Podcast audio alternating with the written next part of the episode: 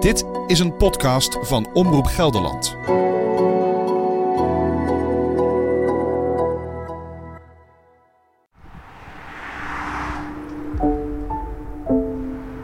...80 km per uur. De snelheid op de N-wegen in de provincie. Een snelheid waarmee duizenden mensen in Gelderland... ...dagelijks van A naar B naar C rijden. Maar het is ook een snelheid waarbij veel ongelukken gebeuren. 25% van alle verkeersdoden valt op N-wegen. Voor sommige van hen staan bermmonumentjes langs de weg. Stille bewijzen van wat daar ooit is gebeurd. Sober monumentje. Met hout en plaatjes. Je hoort mij, Lisanne, hier langs de N303 van Ermelo naar Putten. De weg die twee dorpskernen met elkaar verbindt. Het monumentje van Randy bezorgde mij en mijn vriendin Rosanne kippenvel toen we er een keer per toeval langskwamen. Gestorven op 24-01-2016. Dus hij is 17 geworden. Ze vallen op in de berm en laten je afvragen: wat is hier eigenlijk gebeurd? In deze podcast nemen we je mee in onze zoektocht. In het verhaal van Randy, maar ook in het verhaal van Mees. Jonge jongens die niet meer thuis kwamen. En naar het verhaal van de weg. Wat is daarmee aan de hand? Dit is de podcast 80 km per uur. Aflevering 3. De strijd. In de vorige aflevering hoorde je over de ongelukken op de oversteek van de N798 die Janetta vanuit haar woonkamer zag. Waarom Veilig Verkeer Nederland de weg als gevaarlijk bestempelt? En wat de provincie hieraan doet.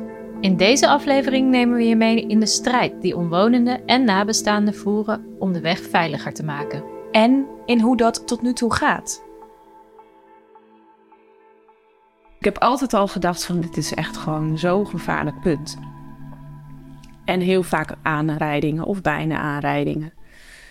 Ja, en ook vaak gedacht, ik ga hier eens over aan de bel trekken. En toen gebeurde dat ongeluk met Mees. Ja, toen kon ik mezelf wel voor mijn hoofd slaan dat ik dat niet eerder had gedaan. Aan het woord is Astrid van Os. Ze woont vlak bij de Hoofdlaan. Die straat kruist de N798 met een oversteek, waar het ongeluk met Mees in 2016 gebeurde. Het was voor haar HET moment om in actie te komen.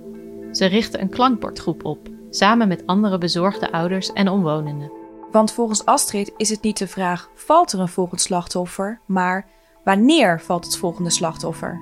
Toen zijn we een soort van de barricades opgegaan met mensen hier uit de buurt. Uh, die ook of kinderen hadden of kleinkinderen hadden. En uh, ja, die ook gewoon natuurlijk vaak daar komen en zien hoe gevaarlijk het is. Dus daar zijn we echt al zeven jaar voor aan het strijden geweest. Astrid en haar buurtgroep zijn niet de enigen die zich inzetten voor een veiliger oversteek. Mijn naam is Daisy Vliegentart. Ik ben statenlid voor het CDA in Gelderland. Ook politici maken zich de afgelopen jaren zorgen en vinden het moet veiliger. Ja, er gebeurden in korte tijd twee ongelukken met dodelijke afloop. En ook nog eens ongelukken waar uh, ja, jongeren bij om het leven zijn gekomen. En ze zaten op Groevenbeek. Nou, mijn kinderen zitten ook allebei op Groevenbeek, dus dat raakt je dan wel. Als zoiets gebeurt, dit zijn niet dingen die je politiek moet maken. Dus ik heb in het begin meer gevolgd aan de achterkant van, nou ja, waardoor is het ongeluk gebeurd? En heeft het ook iets te maken met weg of de manier waarop die is ingericht? Ja, en in Putten bleek al snel dat daar ook wel verbeteringen konden komen bij die oversteek. Dus toen heb ik wel al vrij snel gehoord dat de weg ook zou worden aangepakt. Nou ja, dat is dan dat zie ik dan als positief. Dus zo heb ik het op een afstand gevolgd. De aanpak waar Daisy Vliegend Hart het over heeft, is een aanpassing aan de oversteek waar meest verongelukte. De oversteekplaats wordt verlegd en het middenstuk waar je als fietser kunt wachten als je het eerste deel van de weg bent overgestoken, wordt verbreed. Ja, dat was pas in de zomer van 2020, dus dat was meer dan vier jaar later. En um, toen kwam in de Stentor een bericht dat er een oplossing was, dus dat er een. Uh, een verbetering zou komen bij die oversteek. Maar dat eigenlijk heel veel partijen daar helemaal niet blij mee waren. Uh, dat was onder andere de, de school zelf, Groevenbeek. Maar dat was ook de Fietsersbond, uh, omwonenden, uh, de gemeente Putten zelfs. Ja, eigenlijk gaven ze allemaal aan van ja, er gaat nou wel iets veranderen. Maar of het nou ook echt veel veiliger wordt, daar had iedereen twijfels bij. En door het stellen van vragen controleer ik eigenlijk van wat doet gedeputeerde staten in dit geval en zijn we het daar ook wel mee eens. Ja. Hoe komt het dat er zo'n oplossing kan komen waar eigenlijk niemand echt blij mee is? Ja, dat verbaasde mij ook. Wat ik teruggehoord heb van het traject, want daar ben ik natuurlijk zelf niet bij geweest, was dat al aan de voorkant een aantal randvoorwaarden werden gesteld. Ehm, en een hele belangrijke waar ik het echt niet mee eens ben, is dat doorstroming hier voorop staat.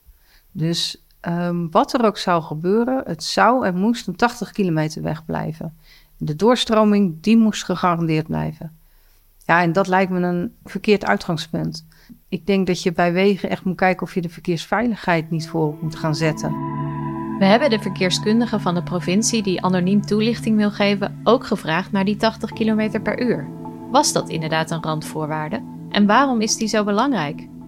Ik durf wel te zeggen dat als we die uh, randweg putten, noem ik hem dan maar even, die 798, 60 of 50 zouden maken, dat je veel meer verkeer krijgt, wat dus allerlei andere wegen gaat kiezen, door putten gaat rijden, omdat er dan geen hiërarchie meer is in de verkeerssystemen. Toegegeven, van tevoren, toen wij over al die ongelukken hoorden, dachten we zelf ook: gooi die snelheid toch naar beneden. Maar door het gesprek met de verkeerskundige leerden we dat de situatie niet altijd zo zwart-wit is. Ja, de, de, combinatie van doorstroming en veiligheid wordt vaak een beetje als tegenover elkaar gezet. Ik denk dat het belangrijk is om te uh, melden dat wij als wegbeheerder uh, natuurlijk als topprioriteit hebben het verkeersveilig maken, inrichten en houden van onze provinciale wegen. Uh, uiteraard hebben die wegen in meer of mindere mate een belangrijke functie voor de doorstroming. gebiedsontsluitingswegen zoals deze, nou, dat is gewoon uh, die, die wegen hebben voor dorpen zoals Putten, Ermelo en Nijkerk gewoon een belangrijk, eigenlijk de belangrijkste functie om het verkeer goed naar de autosnelwegen uh, af te wikkelen. Dus we hebben er wel voor te zorgen dat het verkeer daarop doorstroomt. En dan gaat het niet eens zozeer over dat daar nou file zou optreden of zo, hè, want zoveel verkeer rijdt er nou ook weer niet. Maar het gaat er wel om dat het verkeer geneigd is om die wegen te pakken om uh, het gebied te verlaten tussen de dorpen of naar de snelwegen te rijden. als je namelijk uh, um, op die uh, eh, 798 langs Putten heel veel rotondes neer zou leggen, de snelheid zou verlagen, uh, dan krijg je ook dat verkeer andere routes gaat kiezen. De provincie moet dus met allerlei factoren rekening houden. Wij kijken altijd naar welke, wie steekt hier over, welke groepen verkeer hebben mee te maken en hoe gedragen die zich. Je ziet het gewoon gebeuren in het gedrag. Er zijn groepen die fietsen door. Er zijn ook groepen waar dan de voorste kiezen om over te steken. Misschien niet eens met een hele bepaalde reden. En die steken over. Dus we moeten niet de illusie hebben dat we dat kunnen beïnvloeden. die routekeuze die hangt vaak van de meest uh, opmerkelijke redenen aan elkaar. Uh, en daarom hebben we het wel veilig in te richten. En dat proberen we op deze locatie ook te doen. Dat dat een proces van de lange adem is, blijkt ook uit de strijd die Astrid en haar klankbordgroep nu al jaren voeren. Ze laat ons een map zien waarin ze alle artikelen en correspondentie bijhoudt. Kijk waar die, uh, is. Dat is een flinke... Ja, wordt aardig. Ja, dit is het meeste digitaal. Oh ja, hier word je ook geciteerd. De maat is vol. Ja, het is ook als je zo zo'n foto in de krant ziet van die kruising, dan denk je echt. Ja, hoe moet je fietsen? Hoe moet je fietsen? Ja. Het komt ook nog van twee richtingen, dus, dus, dus, dus, fietsers kunnen van twee kanten oversteken. Ja, dus dat is ook het linken voor dat middenstuk. Ja. Uh, je kan wel denken, nou, ik kan er nog wel bij. Maar als er aan de overkant ook iemand aankomt, dan heb je ineens een probleem. En dan kunnen eigenlijk twee, drie fietsers max staan. Maar als je dit ook zo ziet, je moet dus eigenlijk dus eerst een fietspad oversteken. Ja. En je moet iedereen voorrang geven, want je hebt haaientanden. Ja. Dan kom je weer haaientanden tegen, omdat je de mensen van uh, links voorrang moet geven, de auto's. En dan kom je weer haaientanden tegen, want de auto's van rechts moet je voorrang geven. En dan kom je weer haaientanden tegen. Dus je, moet, je hebt vier keer de kans om aangereden te worden op, om, bij één oversteek. Ja. Ja, en bij die uh, mevrouw die uiteindelijk die, die uh, na verloop van tijd is overleden, dus zeg maar de laatste, laatste ongeval. Daar noemt Astrid het. Het laatste dodelijke ongeval. En dat was na de aanpassing van de weg. Mijn naam is Karel Jan van Dijk, roepnaam Karel. De leeftijd 83 jaar. Ik ben de man van Dikkie van Dijk, ja. Het slachtoffer was Dikkie van Dijk, een fitte vrouw van 80, die meerdere malen per week op haar fiets stapte om aan de overkant van de N798 naar het zwembad te gaan. Maar daar kwam ze de dag van het ongeluk nooit aan. Die kwam thuis in de schuur beneden, de fietsenstallen, En er stond de fiets niet, dat vond ik al vreemd. En ik kwam boven. Nou, ik was nog maar koud binnen en de bel ging. En er stond politie voor de deur. Ik denk, oh, dit deugt niet. En dat bleek dus ook. De hersenstam was beschadigd. Nou, dat is het einde verhaal. Karel vertelt wat er gebeurde. Mijn vrouw is verongelukt door vanuit een dode hoek de weg over te steken. Evenwijdig aan de fietsoversteek loopt namelijk de hoofdlaan. Daar stond een grote bus om de weg op te draaien en die benam haar het zicht richting Nijkerk. Ze werd aangereden door een personenauto die 80 km per uur reed en ze kwam met haar hoofd tegen de A-stijl van de auto, het hardste gedeelte van de auto. Drie maanden daarna is zij aan de gevolgen overleden. En dit was dus in een nieuwe situatie, nadat de provincie aanpassingen had gedaan om de oversteek veiliger te maken. In de oude situatie was dit niet gebeurd, omdat er toen vrij uitzicht was richting Nijkerk. De fietsoversteek lag toen niet voorbij, maar voor de hoofdlaan, dus altijd vrij uitzicht. Een mooie oversteek op de computer kan in de praktijk op pijnlijke wijze het tegendeel bewijzen. Mijn vrouw was voor haar leeftijd vitaal, reageerde snel en was erg voorzichtig. Vaak waarschuwde ze mij bij het oversteken. Jarenlang hebben wij bij Welzijn Putten een wekelijkse fietsgroep geleid, waarin zij de veiligheid in het oog hield voor de rond 20 deelnemers. Dat speelde vooral bij het oversteken van drukke wegen.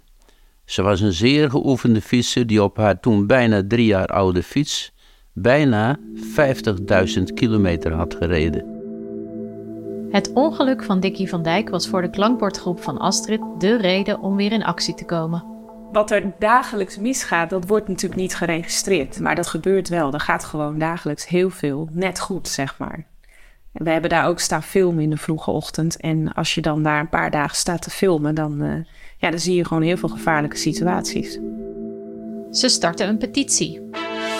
Bezorgde inwoners uit Putten hebben vandaag een petitie overhandigd aan provinciale staten. Ze willen dat een onoverzichtelijk kruispunt bij het dorp wordt aangepast. Daar gebeuren geregeld ongelukken, soms zelfs met dodelijke afloop. We hebben 1713 uh, handtekeningen verzameld. Dus de reactie is, uh, is eigenlijk wel heel indrukwekkend. En uh, het geeft ook wel aan de, de grote zorgen om het, om het kruispunt. Puttenaren willen een snelle oplossing voor het probleem. De provincie besluit in 2022, mede naar aanleiding van het ongeluk van Dickie van Dijk en de petitie, toch iets te doen.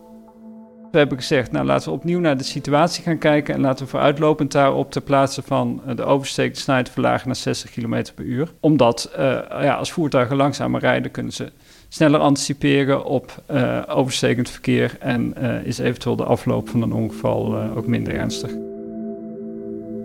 De situatie wordt dus opnieuw bekeken.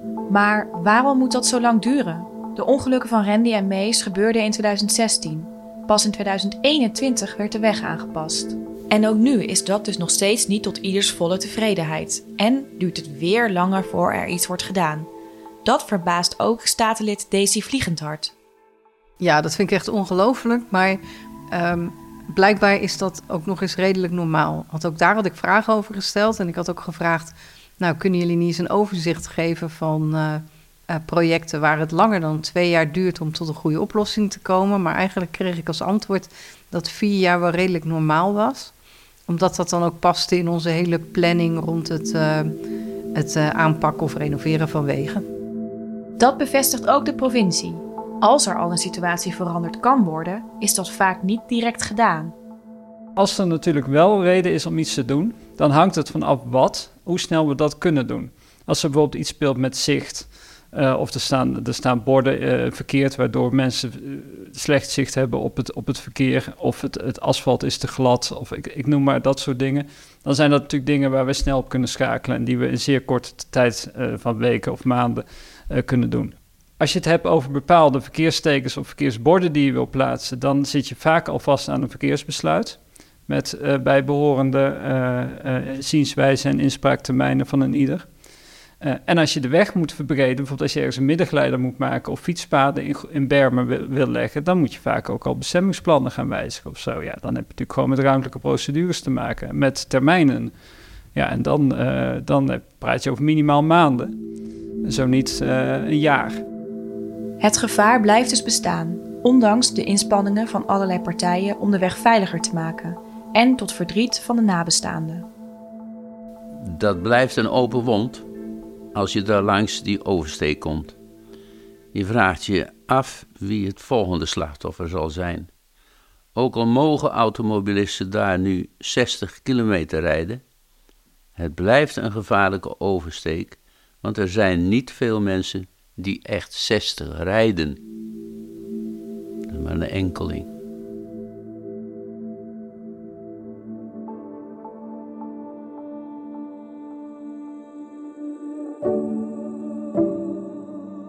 De zoektocht in deze podcast begon met een bermmonumentje.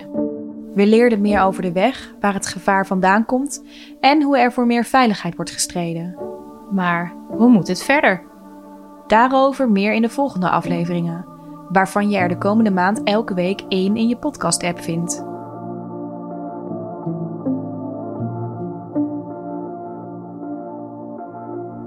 Dankjewel voor het luisteren naar deze podcast, die wij, Lisanne van Zadelof en Rosanne Sies, maakten voor Omroep Gelderland. We kregen hulp bij het monteren van Gedo van der Zee. Wil je iets aan ons kwijt naar aanleiding van deze podcast? Stuur dan een mailtje naar omroep.gld.nl onder vermelding van podcast 80 km per uur.